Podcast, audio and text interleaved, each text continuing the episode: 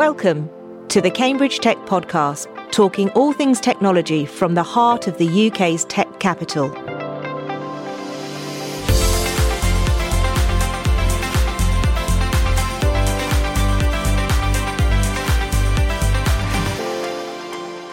Here are your hosts, Faye Holland and James Parton.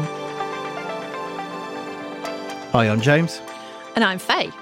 Today, we're delighted to welcome Matt Gooding, Managing Editor at Tech Monitor, onto the podcast. It'll be really interesting to get his perspective on the general tech landscape, um, things that he's interested in, and also his views on Cambridge Tech now he's got a much broader remit.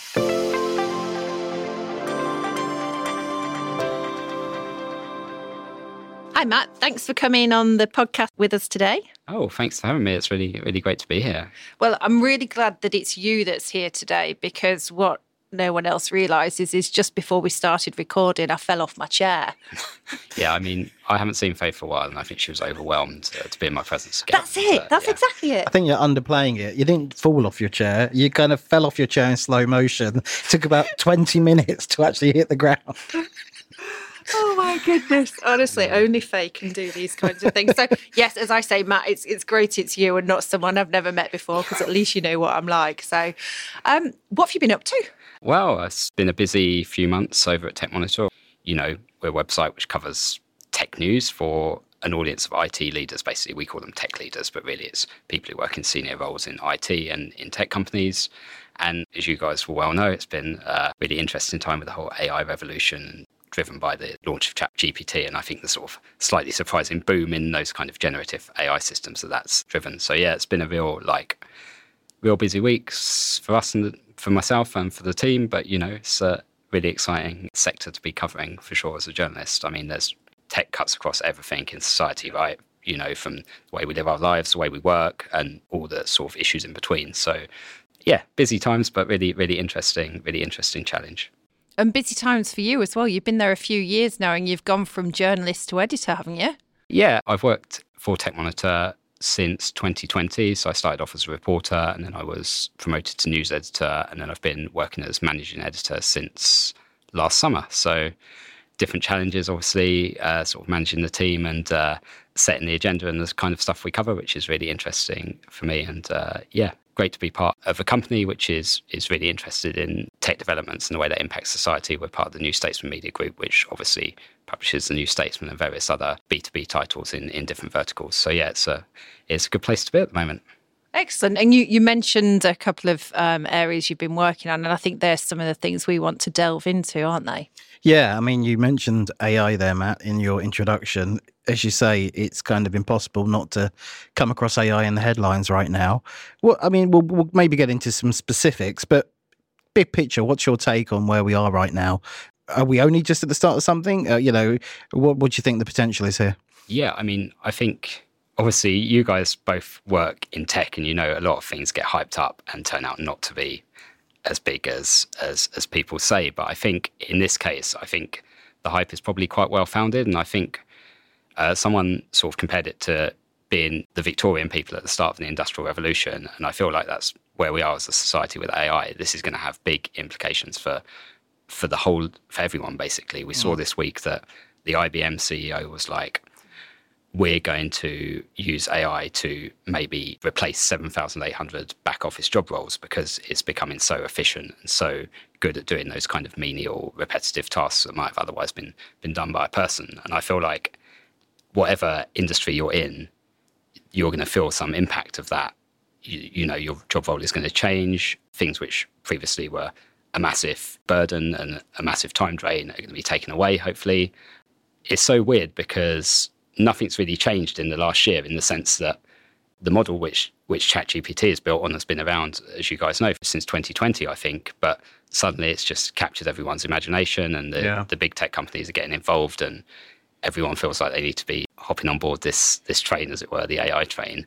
And now that that's happening, I think we've started something which is is going to have profound implications for everybody. I don't think that is an overstatement. Some of the big the big predictions about AI are, are going to come true. I think so. Yeah, in some ways, unfortunately, the, the IBM news was framed as job losses because it, Yeah. it kind of plays to the the national media stereotypes Yeah, of the right. threat of AI, right? Yeah. I mean, I think there's huge opportunities around productivity gains Yeah. and redeploying people into, Yeah. you know, more value added tasks, right? And as you say, using the AI to remove some of the more repetitive work. Yeah, that's right. And I know as a journalist, I used to spend hours transcribing interviews. Like if I interviewed one of you guys and we chatted for an hour, I would take my recording back to the office. I would put my headphones in and I would manually type all that out. That's like half of my day taken up. But now I can put that into Otter AI or any other transcription service you like, or my phone does it automatically for me while I'm recording. And that's hours of work saved just like that. And that is a real, like, tangible benefit of AI in my work. That won't take a job away from a journalist, but that will mean that I can use my time to do more productive stuff, like you say, to do more of the value add which I bring to, to my role. And I think you're absolutely right. There's if it's framed as AI is going to come for your job, then I don't think that's accurate for most people. But I think AI is going to change your job, and I think there's no getting away from that. But hopefully, the way in which we implement that as a society and as businesses and as governments will be in a positive manner. Uh, when you reference the Victorian situation, you know, and, and I think history's full of these kinds of examples where new technologies come along and there is that concern. But I think I think you're right. It's very much about you, you just need to understand it. You need to understand the use cases in your particular field of work and get familiar with it and, and see how it can aid you rather than see it as a threat. Yeah, absolutely. Progress and how people use it, it? It's the ad- adoption of it. So, just thinking about that, there's also in the press, there's, there's the negative side of it. When we did the live episode of um, the podcast at Cambridge Tech Week, one of the subjects that we talked about with the panel was how we get checks and balances in place to minimize the impact of technology in the wrong hands, I specifically mean. So the adoption side of it's one thing, but what can we do? Because a lot of us were at the start of the internet and we were questioning whether the checks and balances have ever been in place. And what, what do you think needs to happen now? Because things kind of seem like they're going to snowball a little bit. Yeah, definitely. I think that the comparison with the early days of the internet is quite a good one, and I think I think the cat's already out of the bag with AI. I think you see, like a few weeks ago, you had Elon Musk and Steve Wozniak and all these people sign a letter saying, right, we need to pause all AI development until we can work out what the moral and ethical implications of these systems are. But you can't do that. That's not a realistic thing which can happen because even if Europe and the US say, right, no more AI development for six months, China aren't going to stop, are they? Or other whatever other country is, is interested in this technology. So I think the only way that you can do it really is that we need regulation which is appropriate and we need regulators to move quickly to to do something about these technologies and to put guardrails in place for companies like OpenAI or you know Google or whatever other tech giant is developing these these models which can have unpredictable and harmful outcomes if they're not managed correctly. And I think we're seeing in Europe, in the US, and in the UK, like moves towards that to greater or lesser extents. And I think it's really important. It's a sort of age old story in tech, isn't it? That regulation never moves as fast as tech development. But this is an area where it's really crucial that policymakers need to get a handle on this technology. They need to understand what they're talking about. They need to be decisive and put some rules in place around how this technology can be used, what people can do with it, what sort of data can go into it. And yeah, I think that's the only way you can do it. Whether that will happen or not, I am less certain. And I think there's good intentions, like with a lot of the regulators, to do something about it. But it's such a specialist area, I think, to ask some of these regulatory bodies to come in, as we're doing in the UK, you know, to ask like the Competition and Market Authority or the Financial Conduct Authority or whatever to manage the impact of AI in their sectors is is a big ask, and I don't know whether they'll be be up to it, to be honest. So I'm not sure that was a good answer, Faye, or not. But um, yeah, I feel I I think regulation is the only way to go, but it needs to be like well informed regulation. It needs to happen quickly, otherwise this technology will get away from us, and there won't be anything we can we can do about it really if that hasn't already happened. Yeah, absolutely. Just picking up on one of those points, do you think that policymakers are getting a little bit more savvy, or do you think that they're still playing lip service? Because now they're bringing in more business people, like you say, into those discussions. I'm, I'm kind of thinking, are we tipping a, tipping over a little bit now where they're going, actually, we really need to be more knowledgeable about these things? I hope so. And maybe we are. And like you see things like in the US, you know, see Sam Altman, who's CEO of OpenAI, saying, we need regulators in the office with us. They need to see what we're doing.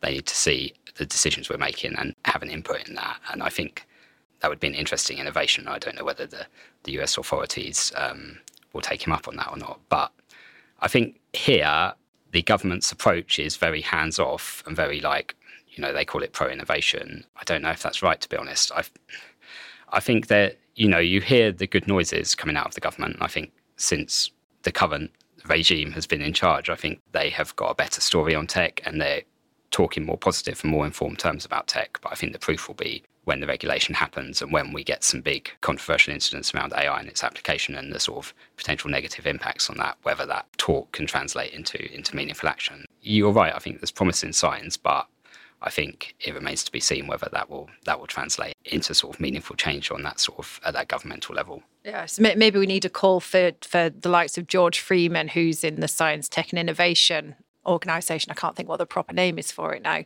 DSIT, yeah. Yeah, that's it. There's a um, there's a a lot of information being pushed out there, yeah. but it's really the celebration rather than yeah, that's right. What's actually being done to progress think, things. And I think that's the frustrating thing as someone who we cover a lot of government tech policy, like not only the big things around AI and quantum and blah blah, but also the sort of lower key sort of policies which affect people who are running tech teams and running tech businesses, things like the IR35 regulations around sort of contractor pay and stuff, which were going to change, then they weren't going to change, now they're not going to change again. And that's all in, in, the space of like six months. These are things which have big, like, as I'm sure you guys know, big destabilizing effects on tech companies. And it's all very well talking the big talk and saying, we're going to have the world's next Silicon Valley in the UK, as Jeremy Hunt is prone to saying. But if you can't do the basics right, if you can't show what your tech policy is, if you can't have a consistent tech policy, if you keep doing things which are harmful to tech companies and to tech teams, then it's pointless having the big ambitions. So the last few months we've seen, I think the government's getting better at talking about tech. And like you say, having someone like George Freeman, who I've met a couple of times and who is obviously very knowledgeable about this area in the in the team is is, is good. But they need to make sure they do the basics right and the policies which they're sort of implementing aren't aren't harmful. And there's quite a few examples going through the you know going through the legislative process at the moment, which the tech industry really don't like. So, with such a focus on tech in the UK and the need for government really to get better connected and representative of what's happening, were you surprised by the recent decision around TechNation kind of being disbanded and from a public funded organisation? It's difficult because I think so. I've worked with Barclays Eagle Labs, mm. and I think they do some really good work. But I think that having a sort of neutral kind of body there in the centre of everything, in my opinion, is preferable to having a commercial organisation there because as much as they'll say, oh, this is very separate from our banking activities, can't be entirely separate, can it? They are they are a company that relies on getting other companies to to bank with them. So yeah, I did find that a little bit surprising. I think whether there's a case for there was a case for reforming Tech Nation and changing it a little bit, the programs it delivers and the way that it delivers those programs, I think there probably was because I think from my dealings with Tech Nation, some bits of it worked really well and some bits of it didn't work really well, and there was quite a focus on getting volume of companies through their programs, which that's probably what they were being judged on and what they had to do. But I'm not sure mm. that that was beneficial to the the tech sector as a whole. So TechNation was probably right for reform, but I think binning it off completely was an interesting move and probably not what, what I'd have done if I'd been in charge. Hmm, interesting. Okay, well let's um let's change sectors now. Uh, I know that um you monitor the semiconductor industry really closely. We've been lucky enough to have people like Scott White and Eben Upton on the uh, the podcast over the last six months. What's what's your view on the state of the UK semiconductor industry? Uh, wow, that's uh, that's one of my favourite subjects, James. It's very exciting. Um, yeah, I think this is one of the policy areas where the government's really dropped the ball because we've seen around the world the crucial importance of semiconductors to different economies. And obviously, during the chip shortage in 2021, which followed the pandemic, a lot of industries were disrupted because they couldn't get components. And you know that's really focused the minds of policymakers everywhere in the US, in Europe, and everywhere else that we need to ensure that we've got reliable supply and we're not too reliant on these the very small handful of producers in Southeast Asia who currently make all the chips, all the advanced chips anyway, TSMC and Samsung and a, a couple of others. So I feel like we've seen in in the US and in Europe, we've seen semiconductor strategies and semiconductor subsidy programs. In the UK, we have not seen anything yet. We were promised a semiconductor strategy two years ago. It hasn't materialized at the, at the time of recording, but it's due out any time now. But I feel like from talking to people in the industry, they've really sort of been waiting on that for so long to get a bit of certainty around the sort of conditions for for chip companies in this in this country. We've had a parliamentary inquiry into the semiconductor industry, and a lot of the the businesses that spoke there said we're being offered big subsidies to move to the US, and unless we get some some certainty around the conditions in the UK, we're going to do that. And I think um, uh, Pragmatic, who you spoke to, are one of those companies who are And like Simon Simon at Paragraf as yeah, well. Paragraf. Yeah, that's right. Yeah, so who guys who speak very eloquently, who obviously know their stuff, and who want to stay in the UK, but who cannot do that, or who say that they will not be able to do that without some certainty around how the industry is going to develop. So I think it's good that it's going to finally be published, hopefully. And from what we've heard about it, the focus on chip design, which is obviously a big strength of ours. You know, I don't need to tell anyone in Cambridge about ARM and but also other companies like Imagination and, and GraphCore and people like this. I think that's really positive. I think that shows an understanding of what what we're good at here because realistically we're never going to become a chip making powerhouse like Taiwan or the US or China or whoever. So we need to play to our strengths and accept our place in the world. So I think that's potentially good. But I think the delay is really unacceptable. I mean, Darren Jones MP, who chairs the, the BEIS committee in Parliament, called it an act of national self harm. And I think that's it's quite an apt description because this has been going on for two years that we haven't had this strategy. We haven't had this clear direction for what is a really crucial industry. And until we get that, I feel like a lot of the companies who I've been speaking to are, are in limbo to a greater or lesser extent. So when we were doing the Cambridge Peterborough Independent Economic Review and the whole conversation around levelling up, we talk about Silicon Fen. And and a lot of people in Cambridge don't like the association Silicon Fen, Silicon Valley, but but actually if we could do something on the semiconductor industry and we can utilize areas, for example, Fenland, where we do need to level up, you know, something like that just seems, you know, I know it's oversimplistic, but actually there must be an ability to do something that ticks a lot of government agendas.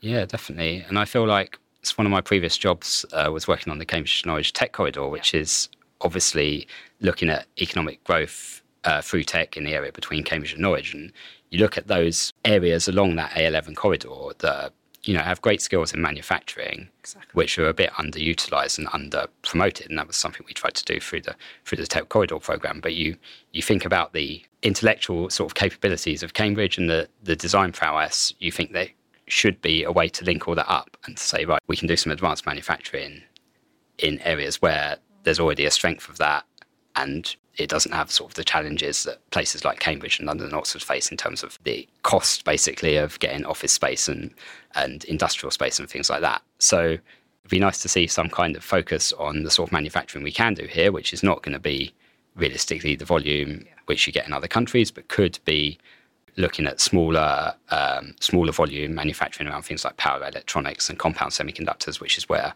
our research is really good. So yeah, I, I think that would be a, a, massive opportunity. But whether it's something which will will be pursued, we'll, we'll have to have to wait and see.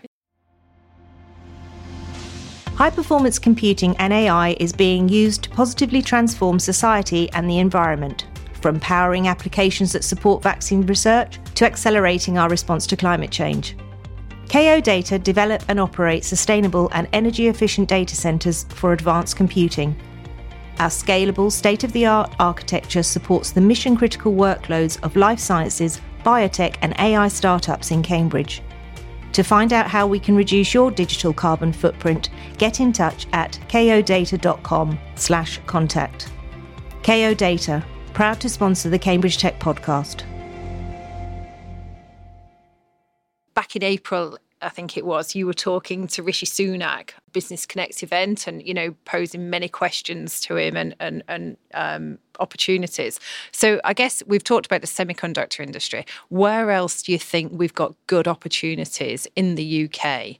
So I think like I think quantum computing is another really interesting one because we have a lot of academic strength in that area in this country, like compared to other countries, and I think it's also a industry which is at quite an early stage, which isn't already dominated by enormous companies like the US sort of hyperscalers, Amazon, Microsoft, and so on, who who dominate a lot of lot of areas of tech development. Quantum computing is not like that, and I think there is space for for smaller businesses to to make a big impact. And I think that is one area where the UK government over like 10 years has done a lot of good work. There's been speaking to people who work on quantum computing, there's been a lot of good funding programs which have been well targeted, which have helped to grow the skills base, but also to fund research into the, the different types of quantum machines that are out there. And you see companies like Cambridge Quantum, I think you've had um, Ilyas on before, yeah. haven't you? Um, and Riverlane and people like this in, in this area alone. There's tons of them around the country that are developing interesting machines, different ways that this technology can work. And uh, yeah, and securing big contracts now is something which is coming, becoming a you know a business reality, not just a not just a science project, basically. Particularly in industries like automotive and financial services and things like that. So I feel like that's a great area of opportunity for the UK. They've just launched a quantum strategy, which was delayed as well, which, uh, you know, again highlights the problems we've talked about, but nonetheless, it's out there now. It's been quite well received by the industry, and they've got a good track record in quantum. So I think that's one particular area where, because the industry is at such a nascent stage, I think that's an area where the UK could potentially, I hate to use this phrase world leader because that is what the government say about everything. They say we're going to be a world leader in this, we're going to be a world leader in that. And we're not realistically we're not going to because you have to sometimes accept your size and your place in the world but this is an area where we genuinely we have world leading skills and translating that into into business success and a real sort of being a real cornerstone of the of the sort of quantum economy is something which will be a challenge for people who work in that that technology i think so, so building on that train of thought, a, a similar but slightly different question. You talked there about the opportunities for the UK.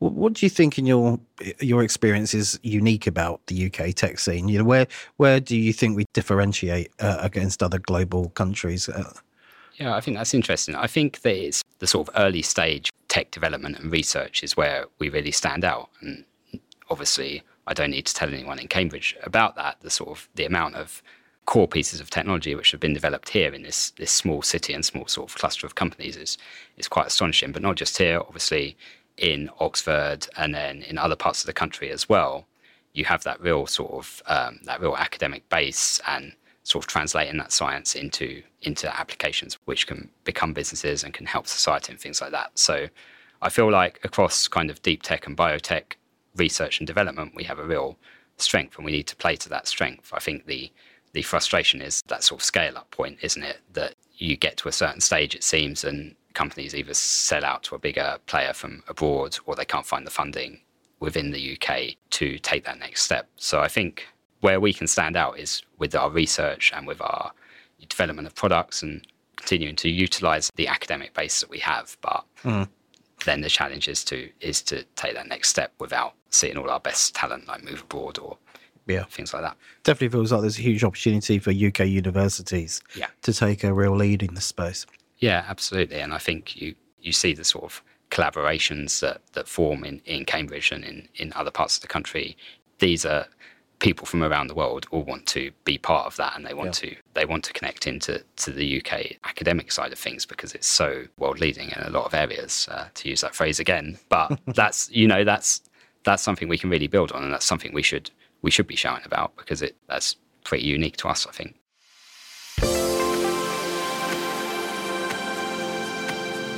Now, this week's Cambridge Tech News in partnership with Business Weekly. Cambridge and London based deep tech VC firm IQ Capital has wrapped up its fourth venture fund worth $200 million, which takes their assets under management to more than 1 billion. This enables IQ to deploy capital at multiple stages, and they're investing an additional 30 million into individual companies as they go international. Their portfolio companies have shown potential to dominate their respective markets on a global scale and the portfolio includes leading deep tech companies such as Speechmatics, Thought Machine, Paragraf, Porotech, and Nyobolt. Check out our second ever episode of the podcast, which features an interview with Porotech. Congrats to Kerry and the team at IQ, Kerry being a valued judge for the Trinity Bradfield Prize. Our second story features Quantinuum, the world's largest quantum computing company. They have announced a series of exploratory projects with HSBC, to exploit near and long term potential benefits of quantum computing for banking. And these projects include cybersecurity, fraud detection, and natural language processing. Now back to the show.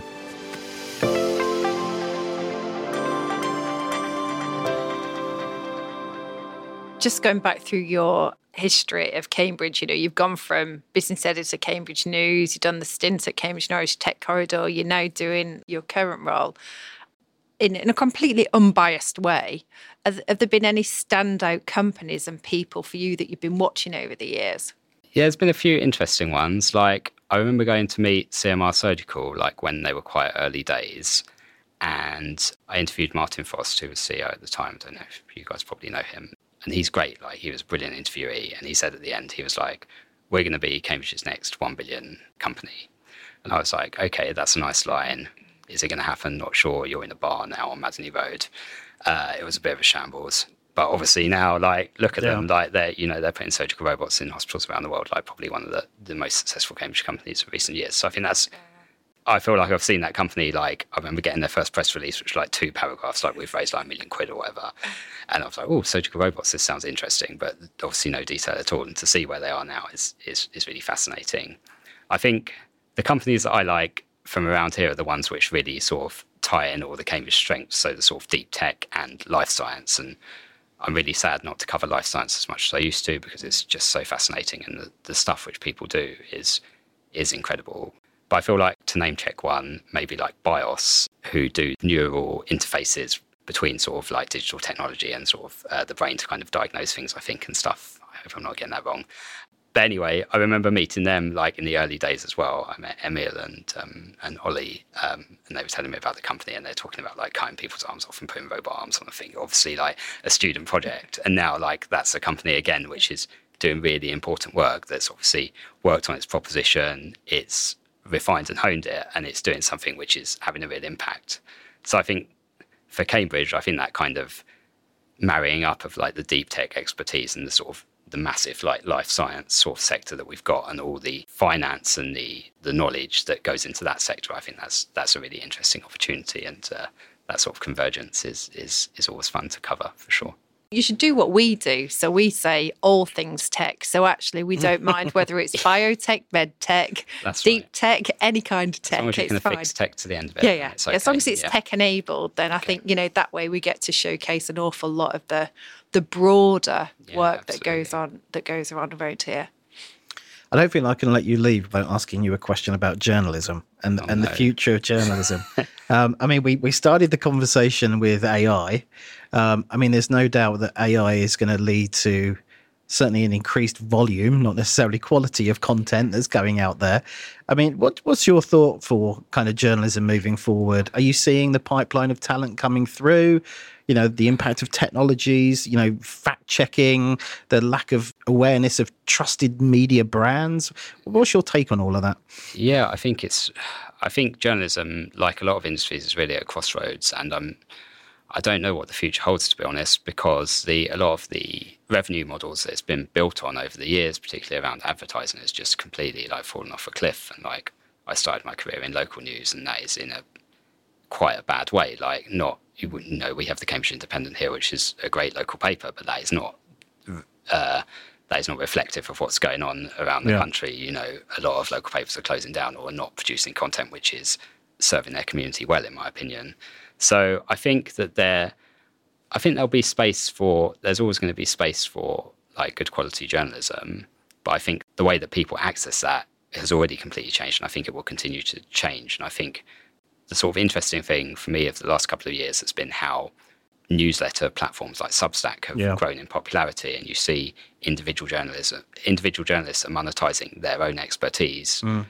through that platform they're saying you i have i know about this subject and i have contacts in this sector which no one else has mm. so i'm going to put out my own publication and you know people can pay for that if they want to or blah blah blah so i think uh, i think we're probably going to see that trend continue i think certainly in the in the near future um, but in terms of the sort of volume of content that's created and the sort of accuracy of it i feel like the volume is going to continue to go up and the accuracy is going to get lower and mm that is going to be a challenge, particularly as you get more AI generated mm. stuff. We've seen a few publications um, fall foul of that already, particularly in the tech space. And um, that's going to be a big challenge for regulators how you sort of control that and how you how you show the reader what is what has been generated by a person and what has been generated by a machine and whether you'll be able to do that effectively I don't know so yeah it's definitely a it's definitely a very interesting time for journalism and publishers and I think AI will have as big an impact on our industry as, as any other, really. Well, all power to the journalists out there. Absolutely, absolutely. I like to hear.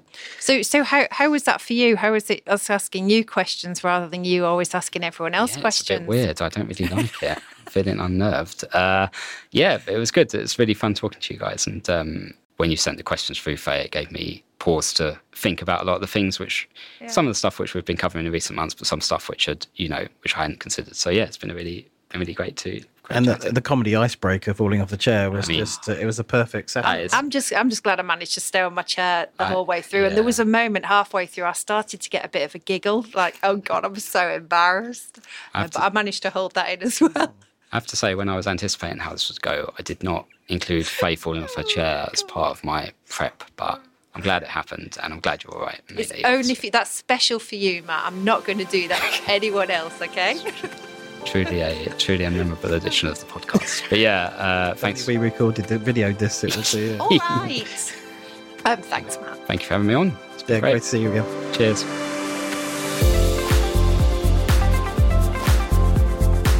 Today's show was produced by Carl Homer of Cambridge TV and supported by our media partner, Business Weekly. The Cambridge Tech Podcast is available on all major podcast platforms and on cambridgetechpodcast.com. If you've enjoyed this podcast, please give it a five star review. It will really help others discover the show.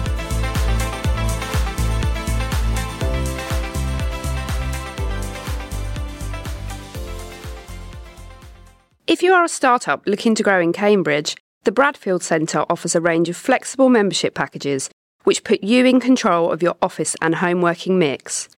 There's a vibrant, collaborative atmosphere, on site cafe, plenty of green outside space, and regular member social events. For more information, visit bradfieldcentre.com or call 01223 919 600.